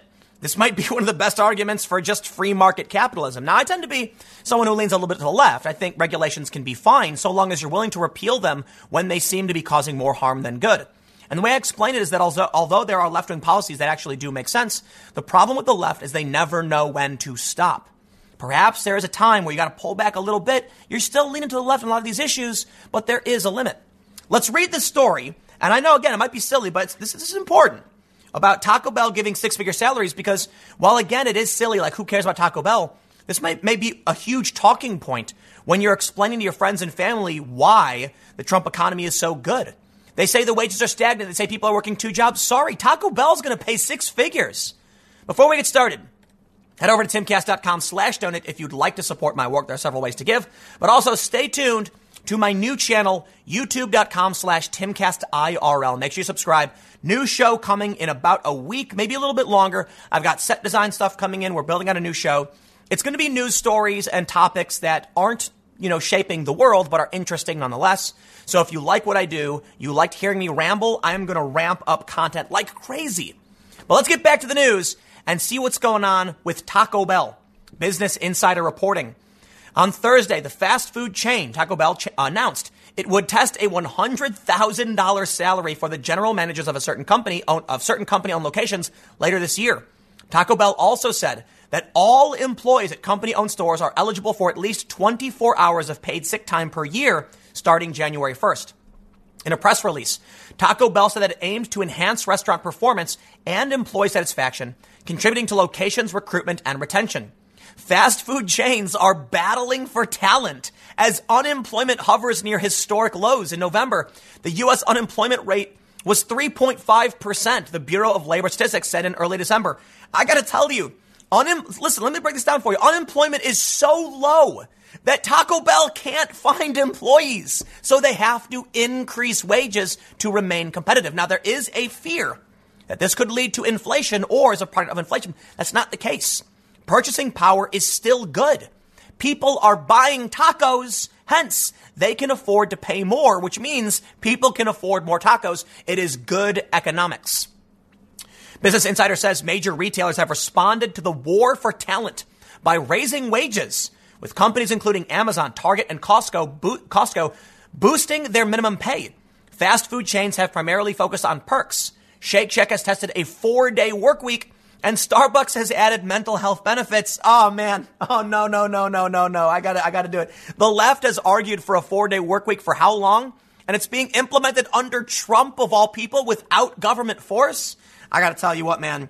This, this economic spike this, this long economic expansion is the worst argument for the left ever, and it proves so much of the right right. Now, I think it's fair to point out there's a lot of subtlety, nuance, and, and complications in a lot of how economics works. But I think you'd be a fool at this point to argue that Trump isn't doing something right. It'd be insane. It's fair to point out this economic expansion started under Obama. You know, we saw a massive recession under Bush for a lot of reasons. Under Obama, we saw a gradual recovery, and now under Trump, it is spiking like crazy. I'm not one to play these games where people say, oh, but you got to look at the past president. It's Obama's the one who fixed it. No, no, no, no, no. I give, I give Obama credit for starting the economic expansion. No problem. But the current president takes the credit. That's the way it works. Trump's president now. Things are going really, really well. Trump's been involved in a trade war. They said was going to hurt everybody. Trump's pulled back regulations that would hurt everybody. And in turn, things are better than ever. Let me tell you a story. Okay. I'm building out this set for this new show over at youtube.com slash timcastirl. I went to a furniture store, picked out the stuff we're going to buy. And the woman, I kid you not, this was just, this is just the other day. And the lady asked me what I did, and she was in a good mood because I was buying, you know, set stuff, so it's, it's expensive, and she's on commission. And and she was like, "So what do you do?" And I said, "I do, you know, I do politics. I do a political podcast." And she was like, "So what do you think's going on? You think we're going to go to war and stuff like that?" And I said, "I don't think so. I think things are simmering down." And she, you know, we got into talking. She asked about, you know, what what do you think's going to happen come, you know, later this year? And I said, "I'll tell you what, man. Trump and the Republicans are going to sweep across the board." And she was like, "Really? You think so?" And I was like, "Listen, man." You know, for all the people who say they hate Donald Trump, they say orange man bad in public, but when they turn around and they go home talk to their wives, they say green pocket better. Trump has lined everyone's pockets with fat cash. Who's going to deny that? The orange man can be bad all day, but people want green. That's the only color that matters. And I said, I'll tell you what, man. I said to this lady, the economy is just too good right now. I was like, look at me. I'm coming in, buying all this stuff, expanding my business. And she looks at me and she goes, I did make more money this past year than I've ever made. And I was like, exactly. And I was like, now I'm in here doing this big purchase to like get my set design right. And you're going to commission, you're making a ton of money, you're all happy. And I was like, only reason I'm, do- I'm here is because the economy's doing so well, my business is expanding. I get it. Not everybody is doing that well. We do have unemployment. We do have poverty. But I was like, listen, for, for most people, man, they are seeing that green pour in and that matters. And I, I said, you know what's going to happen? They're going to come and they're going to complain all about, you know, Trump is the worst guy. They're going to get in that voting booth. They're going to look at their banking app and they're going to be like, and they're going to check R because they don't want the cash to stop. Let's read a little bit more and then I'll show you. Now I'll get to the anti portion of this, which is the Democrats. They do mention there are some negatives. Some workers have criticized the benefits when they are not coupled with higher pay. That's fair, I think. Something that could help set Taco Bell apart from the competition. For example, some Starbucks workers have pushed back on subscriptions to a meditation app, saying they're instead seeking higher pay and an end to understaffing. As Taco Bell expands its footprint, our responsibility to drive p- positive impact increases, Taco Bell CEO Mark King said in a statement on Thursday. Our business growth in the last decade has positioned us to create change for good and implement creative solutions for our planet, our people, and our food. Let me just drive this point home. The left is calling for a four day work week. The left is calling for higher wages and benefits. And that's happening at these companies. And it's not through regulation, it's through the free market. That's, that, that to me is crazy. The best argument now is like, well, Trump got it done. Trump got you, at least at Shake Shack, Shake Shack a four day work week. Okay? like I if that's what you want, we want more of whatever's going on now with a good economy. But you may laugh, okay? I know we're talking about Taco Bell. It's kind of silly. It's, it's tacos. None of this, this matters. Check this out. Do you know what the Big Mac index is? The Big Mac Index, published by The Economist as an informal way of measuring purchasing power parity between two currencies and provides a test of the extent to which market exchange rates result in goods costing the same in different countries. It seeks to make exchange rate theory a bit more di- digestible. Let me explain. How many hours do you have to work to buy a Big Mac? That's the question. Because currency is meaningless. Like in some countries, it's like a thousand, you know, units of whatever to buy a Big Mac, but you might make 2,000 per hour, in which case a half an hour buys you a Big Mac. The point is, for, for a single good most people understand, they say a McDonald's burger. You look at Taco Bell. Taco Bell is a low skill job. I get it. Managers need some experience, okay? But seriously, it's a generalist position. You work at Taco Bell with no experience. Eventually, you learn how to file paperwork and do what Taco Bell needs. You can be a manager. Well, now you can be making six figures. So these low skill, these lower skill jobs, these generalist jobs are starting to pay more and offer up more benefits. That's how good the economy is. You're going to have to argue to these people they should vote for somebody who's going to raise their taxes. Never going to happen because these programs people are claiming that, that, you know, need to exist. Hey man, why am I concerned about healthcare when I got a fat paycheck in my pocket? Right? Not everybody. I understand. But you're going to be hard pressed to convince people to vote against this when they have disposable income. Now, something I have shown in the past. Uh, this is a Vox article from December saying Democrats' 2020 economy dilemma explained, where he goes on to say that at Thursday's debate back in December, there seemed to be a firm consensus among the candidates that the right path is simply to deny that the economy really is performing all that strongly. The wealthy, very wealthy, are growing. Ordinary people are not growing. I don't believe it, man. I went to a furniture store and a sales lady was like, I have made more money last year than I've ever made. And I'm like, I feel it. Not everybody, I get it. There are going to be a lot of you there, you know, who are out there who are concerned that you're missing this train. And, and, and you know what? I feel for you. I do. I do. I, I, mean this sincerely. And I, I understand there can be, there can be more that can be done. But I'll tell you what, the economy is better than ever. Okay. Not everybody can get on the train. That's a fact. And it seems like the Democrats are trying to exploit the fact that sometimes people don't make it. But I tell you this, man, if unemployment is at 3.5%, okay, you've got a tiny minority of people who aren't riding this gravy train, and you're trying to get their vote, okay, you're in the minority. The economy is going well. Bernie Sanders, I, I respect him for doing this, told the truth. I'm going to raise your taxes. I'm going to raise your taxes, but your health care costs will go down. Well, that doesn't make sense to someone like me. So you got a bunch of people who are, you know, mid mid 20s to like early to, to late 30s, healthy, don't need to go to the doctor, don't understand why I got to have my taxes incre- raised to pay for Medicare that I don't use. Now the argument is it's communal. We can drive prices down across the board. People who don't need to go to the doctor pay taxes, a higher tax, but it helps people who are older and people who are younger.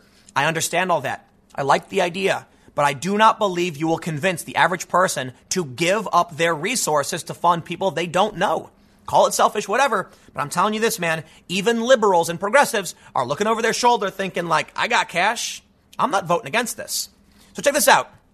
The lie is just not working, okay? The next day, CNN poll, US economy receives its best ranking in nearly 20 years. So you want you want to come and tell all these people on the debate stage your economy is bad, you're being left behind.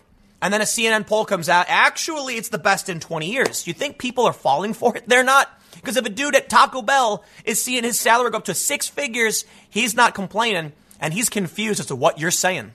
Let's let's let's, let's read a, read a little bit of this. They say as 2019 comes to a close, the U.S. economy earns its highest ratings in almost two decades, potentially boosting President Donald Trump in matchups against the Democrats vying to face him in next year's election, according to a new CNN poll conducted by SSRS. Overall, 76% rate economic conditions in the U.S. today as very or somewhat good, significantly more than those who said so at the same time last year, 67%. This is the highest share to say the economy is good since February 2001 when 80% said so. Now, of course, it's split between party lines. They say 75% of independents, 97% of Republicans, and 62% of uh, Democrats, even the majority of Democrats, with all the orange men bad muster they can spew out, recognize the economy is good. The independents do as well. How can you how, how can you say this, right? Look, look at this. December 20th, CNN puts out a poll saying like basically seven, what is it? What's, what, let me get the number. 76% of people. Yet the day before, or the same day that, you know, Vox puts out the story about the previous debate, Democrats are telling the public the economy isn't working for you. Uh, even CNN said that's not the case. Who are you trying to convince when Taco Bell employees are getting benefits when Shake Shack employees are working four day weeks, four day work weeks? I bring you now to the solution Democrats propose. Why? Jonathan Chait, the guy who apparently thinks Trump's been a Russian asset since the 1980s, says maybe nominating Bloomberg for president isn't a crazy idea. That's right. The weird independent guy who claimed that people are too stupid to know what to buy, to buy and that we should tax the poor, the guy who taxed sugary drinks because he doesn't like the idea of people choosing for themselves, who's dumping hundreds of millions of dollars into the debate. I'm sorry, into the, into uh, the election cycle to swing it in his favor. That's the guy we should support? Bloomberg? No, no, no, no, no, no, no, no, no. Now, I'm, I'm, I'm not playing this game. I agree with Bernie Sanders and Ocasio Cortez for calling him out for dumping ridiculous money into the election. Our system should not be this way. That a billionaire can spend 100 million bucks per month pumping in all of these ads to shut everyone out to dominate. Now, according to 538, in the aggregate, this dude's in fifth place. When did the left become about propping up the multimillionaire elites and the billionaires who can swing elections? They complained about Trump for this. Now they're proposing Bloomberg? Well, I tell you what. Another story I've shown you just to exemplify this, uh, to, to, to once again drive the point home. Vox said Democrats are replacing Republicans as the preferred party of the very wealthy. So I'll tell you this right now. There are progressives fighting for control of the Democratic Party. I can respect that, but you're not Democrats. The Democrats is this. They've always been this. So I don't know. I don't know. I don't know what your plan is, man. I've, uh, why don't we just say the Democrats need to go away? They're, ur- they're urban ivory tower elites with tons of money, swinging elections. You know, there's another story came out saying like the, the, the David Hogg stuff, the March for Our Lives, was pre- predominantly funded by like 36 super wealthy individuals. That is not a country I want to live in. I get Trump's a billionaire and he's, and he's, he's been accused of a lot of shady business practice stuff. I'm not a fan of his either. But Trump didn't dump ridiculous sums of money into the election. He earned press by being controversial and the media loved it. Bloomberg's doing something different. Why would they prop him up? Well, there's a reason I bring up Bloomberg. Because according to a Georgetown University professor, Bloomberg wants to show Trump voters they're economically left behind. Who are you trying to convince, man? Even CNN is pointing out that's not the case. CNN is pointing out the average person thinks the economy is doing great and people have cash in their pockets. Look, man, I get it. You're not going to be able to defeat Trump if, if the economy is doing really, really well. That's, it's the economy, stupid, right? That's the only, it's like the main metric that matters. That people can spend money, that they're paying for healthcare, that Taco Bell, Taco Bell is paying six figures. Think about how many Big Macs you can buy per hour, making six figures. Naturally, we see this story from January 2nd, the Daily Beast. The Daily Beast being a more like establishment Democrat uh, outlet, saying economic indicators are all good, but they say this People are working two to three jobs to get by. Wages are essentially flat. Layoffs are on the uptick. And it's time the 2020 Democratic presidential candidates make this a top campaign issue. Are you nuts? Are you nuts? No, unemployment is down at record lows. Maybe in the, maybe in, your industry you're getting laid off because the media is collapsing. People are working two to three jobs. They are, but wages aren't essentially flat. Taco Bell is raising their salary for managers up to six figures with paid benefits. So you want to rally on this, and they are. You're going to lose you are going to lose. You cannot push a narrative that no one believes. I want to leave you with a couple more stories to drive this point home. It's got to, I got to say it's bad news for the left. Now listen, I am not a far leftist. I am not a socialist. I am a moderate left-leaning individual, meaning I'm rather centrist. I have no problem pointing out Trump's policies are working, and I have no problem pointing this out. Brexit boost. UK economy to surge as Boris's election victory ends uncertainty over Brexit. Boris Johnson's election victory will likely continue a boost to the UK economy as Brexit looks set to be delivered on January 31st. Now, this is not, this is not a message about Boris Johnson's policies. Okay. I don't know if what they're going to implement will actually help things. And admittedly, even, you know, conservatives in the UK are a bit to the left of, uh, they're, they're considered pretty left by, by American standards. Like they got NHS over there. But Boris Johnson and the Conservatives dominated in the UK, and immediately afterwards, the economy spiked, the value of the pound spiked. It was good news across the board, mostly because it ended uncertainty. So here's what we can see. They said Trump would be bad for the economy. You had that one journalist, I'm not going to name him, saying, sell all your stocks. Stocks are way up, 30% or whatever. People's, people's retirement funds are way up. The economy's better than ever under Trump. You look at Boris Johnson winning in the UK, and what happens? The economy surges. And now I'm going to play a silly, silly game. I want to make sure I make this clear. I'm not saying this is definitive data. I'm not saying you need to take this all like, like, a, like a natural law or physical law. But let me just tell you Trump wins, economy boosts, everybody's doing better than ever. Boris Johnson wins, economy boosts, and recession fears persist among debt-laden Canadians polls. Uh, Canadians poll finds. Yeah, unemployment in Canada is actually pretty bad. And they say this in an end of year survey for Bloomberg News by Nanos Research Group. 55% of Canadians said there's at least a somewhat likely chance of a recession. I am sorry, my neighbors to the north, up there in America Junior. You're doing uh, not too well. And uh, I can only really say that y'all voted for it. You know, down here, people voted for Donald Trump and the economy is better than ever. A lot of people are, have probably flipped to now being, you know, uh, Trump supporters after seeing how the economy has done so well. Up in Canada, you may get the ideological or moral victory, but you got some recession problems. You've got debt problems, unemployment. I think their unemployment was like 7%. I could be wrong. Maybe, maybe don't, uh, it'll mention this here. But there's a specific reason why I'm showing this story, and it's that 55% fear a recession. Now, it's not one for one, but I showed you that according to CNN, 76% of Americans think that the economy is doing great. They're not this, it's not the same question, but I think there is a correlation. There is a relation to these questions. Americans don't think a recession is coming. They think things are going great. They got fat paychecks. Taco Bell's paying six figures, but up in Canada, no, their their majority is scared of a recession. Unemployment is pretty bad, and they lost jobs. Okay, that was that was like one of the latest reports Canada lost. I think so. I could be wrong about that. Fact check me on that one. But the U.S. is gaining record jobs, the best numbers of our lives. The economy is killer. It is amazing. Now, we have about ten months, okay, into the into the, in Trump's reelection and uh, uh, congressional elections, and we'll see. We'll see what happens. You know, uh, th- th- there's a problem of riding a high. Things are so good right now. They say, you know, the bigger you are, the harder you fall. And if the economy was growing slowly, and it grew very, very slowly into election, that's good news. But people can be shocked by, by, by massive changes. With the economy doing so well right now, if we see a, a hard fall to like December levels, things will still be really, really good, but people will feel hurt. And that feeling will drive, you know, votes. So the reason I bring this up right now is it's a, it's, it's a long line of these stories just showing us how the economy is doing well. It's doing great in the UK. It's doing bad in Canada for a variety of reasons. That's unfortunate. And people are really happy. And this is a warning to Democrats. You can't pretend the economy is bad. Okay? CNN saying straight up, people don't think so. When you get up on that stage and say the economy is bad, what do you think the average person's going to think? They're going to think that's not true. Who are you talking to? You're not talking to me. And then Trump's going to get up on stage at this rally. He's going to be in Wildwood, New Jersey, blue state, rallying, and people are going to be like, I got cash to spend on the boardwalk, man. And Trump's going to call it out. He's going to say, How many of you got disposable cash? You're going to go buy some stuffed animals for your kids, spend money on the boardwalk, and they're going to raise their hands. And they're going to be like, You can't deny it. You can't.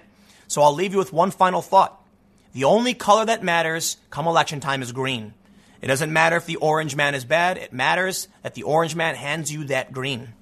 If Democrats don't get on that, they don't pay attention to that, you continually saying the economy is not working, it's not going to work for anybody. You're not going to win. Stick around. Next segment's coming up at 6 p.m. YouTube.com slash Timcast News, and I will see you all there. I want to start off by saying I have no beef against the college humor people. Uh, they seem nice. The content is not like super political or anything, so I'm not, I'm not trying to be disrespectful or drag anybody. But uh, you may have heard this, this, is a big story. College Humor is basically going under, and it's kind of crazy to me because they have like 13 million subscribers, 13.6 million subscribers. How can you be so big but fail? Uh, well, actually, I'm I'm going to tell you my thoughts. Uh, and again, I'm trying to be nice because I'm not. I, I have no beef with any of these people, but man, the content is all really, really bad. like I, I, I you know, I, I heard some people complaining about college humor being like progressive, millennial, whatever. And I don't know that to be the case. They actually have a bunch of really, really funny segments. Like the, the really funny one they do is if Google was a guy. And I kind of feel like they do that a lot because I've seen it before and it is funny. But most of their segments are about the same people sitting around being like quirky millennials making really cringy things. And they don't get that many views. I mean, like, I'll, I'll be honest. You know, they get like 200 to 300,000 on like uh, for most videos, and some of them get like 1.1 million. But you know what's kind of confusing to me is that there's so many people shocked to find out that when you make bad content and run a bad business, that you actually go out of business. And now there are a lot of people shocked that there's going to be over 100 layoffs. And, and again, you know, this is not the same thing as like these these media companies that you know chase after a political narrative to hurt people. I think this is actually just an example of you know, let's be real Sometimes your company fails. College Humor was very different back in the day when it launched. It had really funny segments, I remember, but they were more like viral segments and they're bigger ones. And if you look now, their actual like sketches that are unique tend to do well, like GoFundMe CEO or Jewel CEO, or if Google is a guy. These are all segments where you have actual individuals doing a bit. And most of these other segments, maybe I'm wrong, but I've clicked a bunch. You can see the ones I've clicked. They're all like the same thing. It's like these quirky millennials sitting around complaining about something, and it's the same same thing. So, uh, what what I want to do with this segment is, I'm not trying to be like, I got no beef. I'm not I'm not trying to be like, haha, like you know, like gloating or anything. No, I, I'm I'm I'm bummed because people were watching it, you know, and and if you like the content, you know, rad. It's kind of crazy to me that a channel can have 13.6 million subscribers but get around the same amount of views that I do on my videos when I have 600,000. So I think you're doing something wrong, okay? Like you got you got to figure out how you can get back to reaching a larger audience and maybe maybe it just didn't work out. I feel like a lot of these bits are kind of funny, but they they drag them out really long and then it's just like you get a chuckle. Anyway, here's the point. Adam Conover, who does that show, uh, what does he do? That, that, that show, I mean, he ruins everything. Adam ruins everything. Uh, you know what the problem I have with Adam Ruins Everything is that he actually gets a lot of things wrong all the time. I think it's cool he's actually pointed this out before. But he like the show actually does a decent job, like, you know, better more often than not. But he did this Twitter thread back in October that's kind of correct. And I think kind of correct is the best example of what's wrong with Adam Ruins Everything. And I think it's what's wrong with a lot of how people view business so here, here's, here's what I want to get to first. First and foremost, your business be losing money, and they acknowledge that.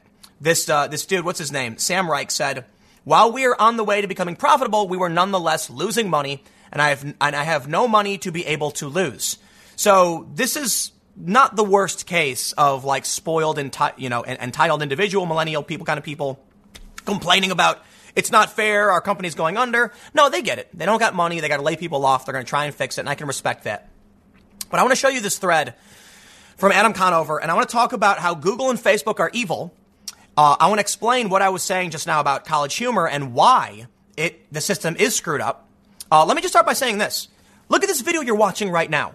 How much effort did I really put into this video? I gotta admit, not a whole lot. I turned the camera on. There's a very nice microphone attached to it and I can produce really long content stuffed with advertisements, and all I have to do is be me. I'm really good at talking forever. In fact, I'm quite annoying when you know me in person because I talk forever. But that gives me an advantage based on the algorithm. The problem that College Humor made and most of these businesses make is that they're giving their companies to Google. I am actively doing the opposite. I started my company for the most part here, and I'm slowly moving out and branching out, and I fully recognize at any point they could destroy me like they've done to College Humor, like Facebook did. In this thread from Adam, Adam Conover, he kind of gets it right, just like his show. I'm not trying to be mean, but that's that's like that's just I'm I'm not you know no beef. I just think he kind of gets things right, meaning he kind of gets them wrong. He talks about how Facebook told everybody you got to do videos on the platform because look how big the views are. But it turns out that the metrics were inflated by 150 to 900 percent. I was in a meeting in San Francisco, sitting down with some people from a variety of companies, one of which I worked for and some other co- companies, and they were all like hooting and hollering, uh, like about how you know Facebook video is so great, how the metrics are amazing, and how we can sell ads against this. And I kept saying, "Don't do it, don't do it." Nobody uses Facebook. You can't search for videos. There's no core community. It is a bad move. Now, to be honest, I do put my videos up on Facebook. I actually have a company that runs it for me because there's no reason not to do it, but you can't focus your business there. And to a certain degree, you can't focus your, your core business on YouTube either. The problem, however, that Adam Con- Conover only sort of got right in this whole issue. College Humor is not going out of business because of Facebook videos or because of some plot by their parent company to cut them off. You know, the company that owns them, IAC, is selling the company. No, they're selling the company because you don't make money. And the reason you're going under is not because of Facebook, partly, it's because you don't make money. But here's why I say kind of right. You see, Adam Conover talks about how Facebook convinced all of these companies to pivot to Facebook to launch video, you know, uh, uh, video channels, and they were no longer now linking to their own content. He says this We posted links to Facebook, of course, but the links led to our site. I specifically remember the fateful day someone said, You have to see the numbers native video gets on Facebook. They're insane. Too good to pass up. So we started posting videos natively to Facebook instead. The problem? No way to monetize. That's not Facebook's problem. That's your ad sales department's problem. You can monetize by doing native ads in the videos. He says, in fact, instead of viewers coming to our site and seeing ads, Facebook's model is to charge you for access to your fans. Site traffic plummeted, so did ad rates and thus video budgets. Our FB views were awesome, but we now know those were a lie. The result? The beautiful constellation of independent comedy sites that represented a new emerging middle class of content creation shrunk and in many places collapsed, all because of Facebook's falsified viewer data. Technically true. He says a few provosos. YouTube was not the internet swallowing behemoth it became in those days. It's quite possible that YouTube would have eviscerated the business in exactly the same way, but it was very apparent at the time that the real shift was Facebook. Now, let me explain something why this is wrong. Facebook was de-ranking publishers anyway. It wouldn't matter if you made videos or not. If you kept publishing links in the same way, Facebook was no longer sharing that with people. What this means is when you relied on Facebook's algorithm to drive traffic to your website, you were giving away your business. And that's what Facebook did. Now, I will, I will solely point the finger at how evil Facebook is because the real reason the company died is not because Facebook lied about video views. It's because v- Facebook has swallowed the internet and most people find articles through Facebook, and Facebook now controls whether or not anyone can see you. Congratulations. But Google does the same thing. And that brings me now to the final nail in the coffin for College Humor. In October, Adam Conover said, you know, the issue was Facebook video views. Kind of right. The real issue is that Facebook decided to end you. They said, we don't care who you are, what you produce. We want people to stay on Facebook, not go to collegehumor.com. Thus, you're gone. And now that brings me to the end based on Google. 13.6 million subscribers. Now, there's two things to say here. First, the algorithm changes. What Google, uh, uh YouTube is going to promote is going to be very, very different as time goes on. This includes me. A lot of people are freaking out claiming political censorship on YouTube, and it exists. We can see that several channels, including mine, this one, you can't Google search. Yeah, that makes literally no sense. If you search for Timcast YouTube, you'd think one of my channels would come up. They don't. The same is true for, for Sargon and Dankula. So we know there is an effort to suppress certain kinds of content. However, there's also general algorithmic changes when certain kinds of content starts dominating that they don't like. Well, College Humor produces videos that seem to average out to about four minutes. They do seem kind of drawn out. I gotta say, I think these are kind of cringy, and I couldn't get past even the beginnings because most of these are the same thing. So you've turned your company of 13.6 million subscribers from these higher profile. Let's do this. Let's sort by oldest and see where they came from and where they are now. Back in the day, they made Street Fighter later later years, Nintendo Wii Rejected Game Concepts, Girls Costume Warehouse. These are all independent skits. Today, they seem to be doing a ton of the same people sitting around doing quirky millennial things. Yeah, eventually people don't want to watch that, at least that's what I think. But then you end up with the bigger problem that the content they produce doesn't fit the actual algorithm anymore. And this is the problem of dedicating your business to YouTube. I, on the other hand, am continually launching new channels and new companies because the, the, the business moves. To put it this way, imagine you opened a pizza shop and the city could move the streets around. And now, when you started your business, you were downtown and you had amazing foot traffic. You're shocked. The city, you know, press the button and your shop moved to the suburbs. And now you're like, nobody comes here anymore. What do I do? Well, you have to move with the algorithm. Okay. So while I mean no beef to, to, to call out, you know, college humor, look what they have here, right? If Google was a guy five years ago, got 50 million views, and then what did they do a month ago? They did literally the same thing. Part 12, if Google was a guy. You keep doing the same thing, and it worked. 5.4 million views. Congratulations. But at a certain point, it's not going to fit the algorithm anymore. I don't blame College Humor for this. If people subscribe, people should see the videos. It's also possible people just don't click them anymore because your videos went from being sketches to a group of quirky millennials complaining about stuff. Maybe that's a bit harsh, but that's what I see. I'll point out They've replaced you with me. You see, College Humor used to make videos that went viral because they were funny sketches that made kind of a, uh, you know, a certain point that people related to, comedy. And then people would share it. Facebook restricted access to certain links, so they're not going to share your videos or your website anymore. Facebook doesn't want people to go there. Then they started, Facebook's, uh, YouTube started saying, we want longer form videos. That's not you guys. Now you're out of business. I don't think we should, we can function this way because while in the real world, if you own a shop, you can keep running your business. Granted, if you make pizza and you eventually start making bad pizza, people are not going to buy your pizza anymore. And I think that's what we're seeing with college humor. It's also messed up that you can have a dedicated business and then somebody moves it, like the location moves. But let me, let me wrap up with this. I don't know why they're doing these really highly produced millennial complain things, you know, and I don't know exactly what they could do to solve their problem, but market competition is another massive reason why everyone suffers. I'm one person. I make content that fits the algorithm. I get it. And in the end, I can pay myself whatever I want.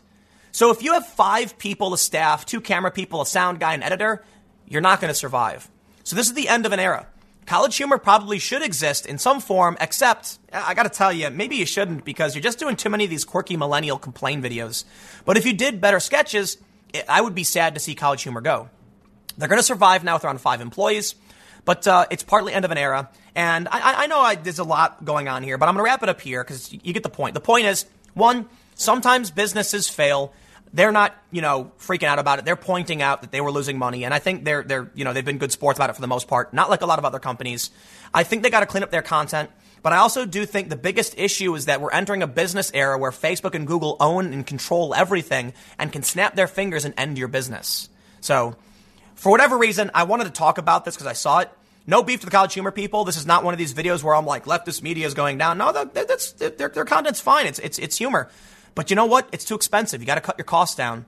And uh, maybe they'll pull out, maybe they'll survive. But I'll leave it there. Stick around. I got another video coming up in a few minutes, and I will see you all shortly.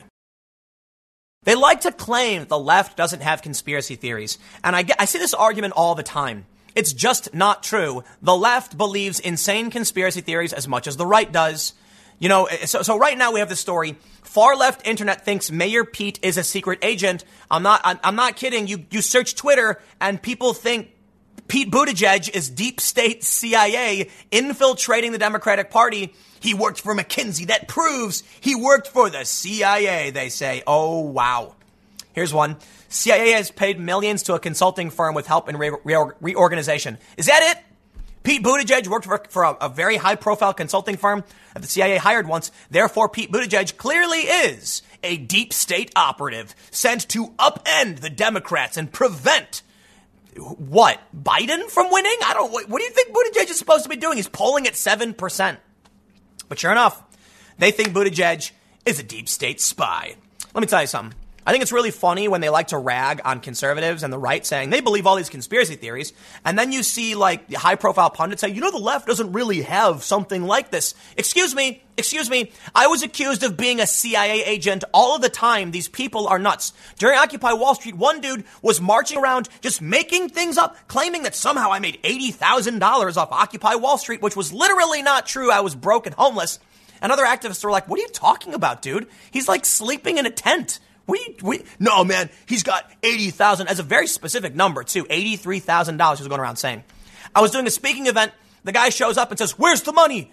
This is the problem, okay? They believe in weird, hippy dippy crystal crap, okay? They got the same problems everybody else. That you, you, look, they want to act like conspiracy theorists are on the right because establishment mainstream Democrats protect the left. But at least now they're pointing out far left internet thinks Mayor Pete is a secret agent. You know why? Because this time they're targeting the crony Democrat establishment candidate. Uh oh, Daily Beast to the rescue to point out no, Pete Buttigieg is not a CIA agent working with the deep state to take over the Democrats and prevent Bernie Sanders or whatever from winning. But I suppose I should, I, I suppose I should read some of this. The Daily Beast says the world is on fire. But for an increasingly vocal segment of extremely online politicos, there is a greater geopolitical concern hanging over the election.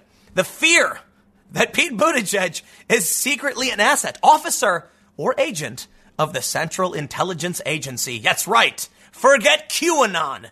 Pete Buttigieg. Oh, oh, oh, oh, man. How cool would this be? Can I, uh, you know what I'm gonna do? I'm gonna, I'm gonna hire someone to write QAnon fan fiction and we'll make this really cool thing where like Q is like a, you know wearing like a dark trench coat and like a hat, and Pete Buttigieg is like coming after him, and like he's the main villain. Pete Buttigieg, the main villain, as Q tries to fight the deep state on behalf of Donald Trump. Pete Buttigieg works to stop him. That'd be great. The conspiracy theory that Buttigieg is a CIA plant has been congealing in the internet's fever swamps for as long as profiles of the young candidate have fixated on a biography that, to the conspiracy minded, seems almost suspiciously clean. The perceived threats of neoliberal imperialists and the deep state converging in, an unlikely, in the unlikely form of a dweebish Midwestern mayor. That's right. He's too perfect. He's not, he's not perfect. He's like generic. He's one of the many intelligence community operators working in government. Steve Poikonen, host of the YouTube vlog series Slow News Day, said confidently in an April episode titled Pete Buttigieg, CIA Democrat. In a 13 minute video delineating the conspiracy theory, Poikonen breaks down what he sees as Buttigieg's Harvard to Oxford educational pipeline, his service as a Navy intelligence officer in Afghanistan after a stint at McKinsey & Co., his fellowship at the Truman National Security Project, and the more than 200 national security and intelligence figures who have endorsed his candidacy, including the former head of the National Clandestine Service and agency's form, former deputy director. Listen, man, I'm not a fan of the permanent government concept, but Pete Buttigieg is not likely a CIA agent. Let me explain to you how it works. I really, really hate the conspiracies because people think like, you know, uh, Fox News forces people to lie and and the far left media tells people to must do. Hold on, hold on. Okay? They complain about journalists working for like Russian state media. No, what they do is they find someone who already believes and says what they want to say and they hire them. Why is Pete Buttigieg being supported by intelligence agencies? Because Pete Buttigieg's opinions align with what the intelligence agencies want, not because he works for them. Pete Buttigieg steps up and says, I think we should have boots on the ground in the Middle East. And lo and behold, the CIA says, I like this guy. I really like this guy. That's it. That, that's really it. There's no, there's no need for a conspiracy. Okay? You have a bunch of candidates. They're trying to figure out where to carve their, you know, you know their, their hole out to make themselves stand, seem unique. You got Tulsi Gabbard saying no regime change war. Well, the establishment doesn't like that. And then Buttigieg is trying to figure out what makes him unique, and he's going for the mainstream corporate moderate Democrat type, saying, you know, perhaps we do need soldiers in the Middle East. And, and he happens to say what the intelligence agencies want. Look, I get it. He worked for McKinsey. He, he did these things. Sure, it's possible. Lots of things are possible, but there's no reason to play the game. Who cares? If Pete, excuse me, if Pete, I burped. If Pete Buttigieg has bad opinions, talk about his bad opinions. Don't play the stupid is he the CIA game.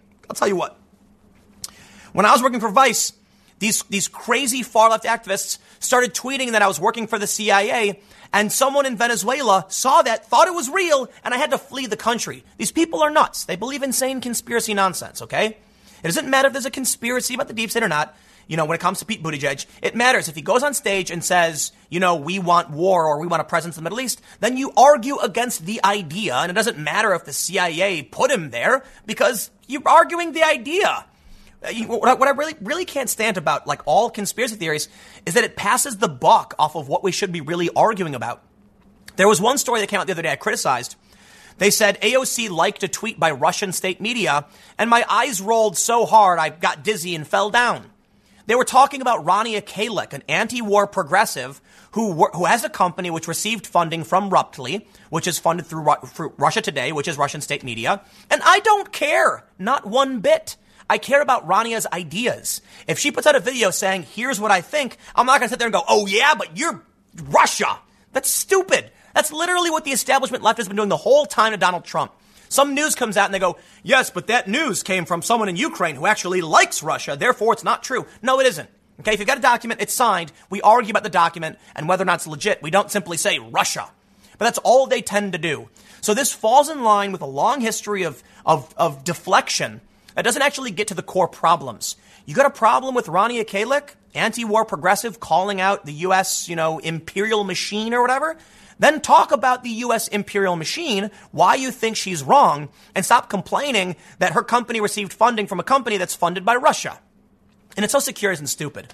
Because, you know, so here's the thing. When I went, what really frustrates me is I went to Sweden I get a donation from Paul Joseph Watson, and the left starts hooting and hollering about how I'm working for InfoWars or something. Dude, the dude donated to my GoFundMe. What am I going to do about it? But sure enough, I get these fringe lefty journalists, this is a BuzzFeed guy, saying, You planned the whole stunt, didn't you? Nope. I woke up, went to the deli, got a sandwich, came home, saw the tweet from Paul, tweeted at him, he tweeted back, and then he's like, Okay, I'll donate to your GoFundMe. That's about it. No real conspiracy. It was literally what he said. And they actually said, they demanded like I turn over my DMs, and I was like, I'm not giving you private messages. Like, you know, I would never, I never have a source again. Who, who's going to want to do an interview with me if I'm passing out their private details and messages to other people.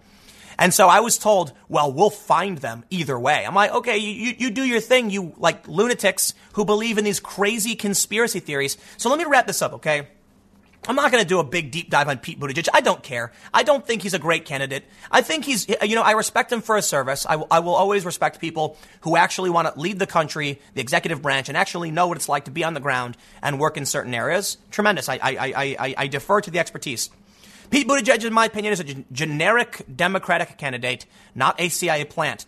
The CIA, CIA could do a much better job if they wanted to plant someone in the Democratic Party, but they don't even need to plant anybody. It doesn't make any sense. Okay, the dude apparently said that at one point, like they claimed he said he failed a CIA interview or something.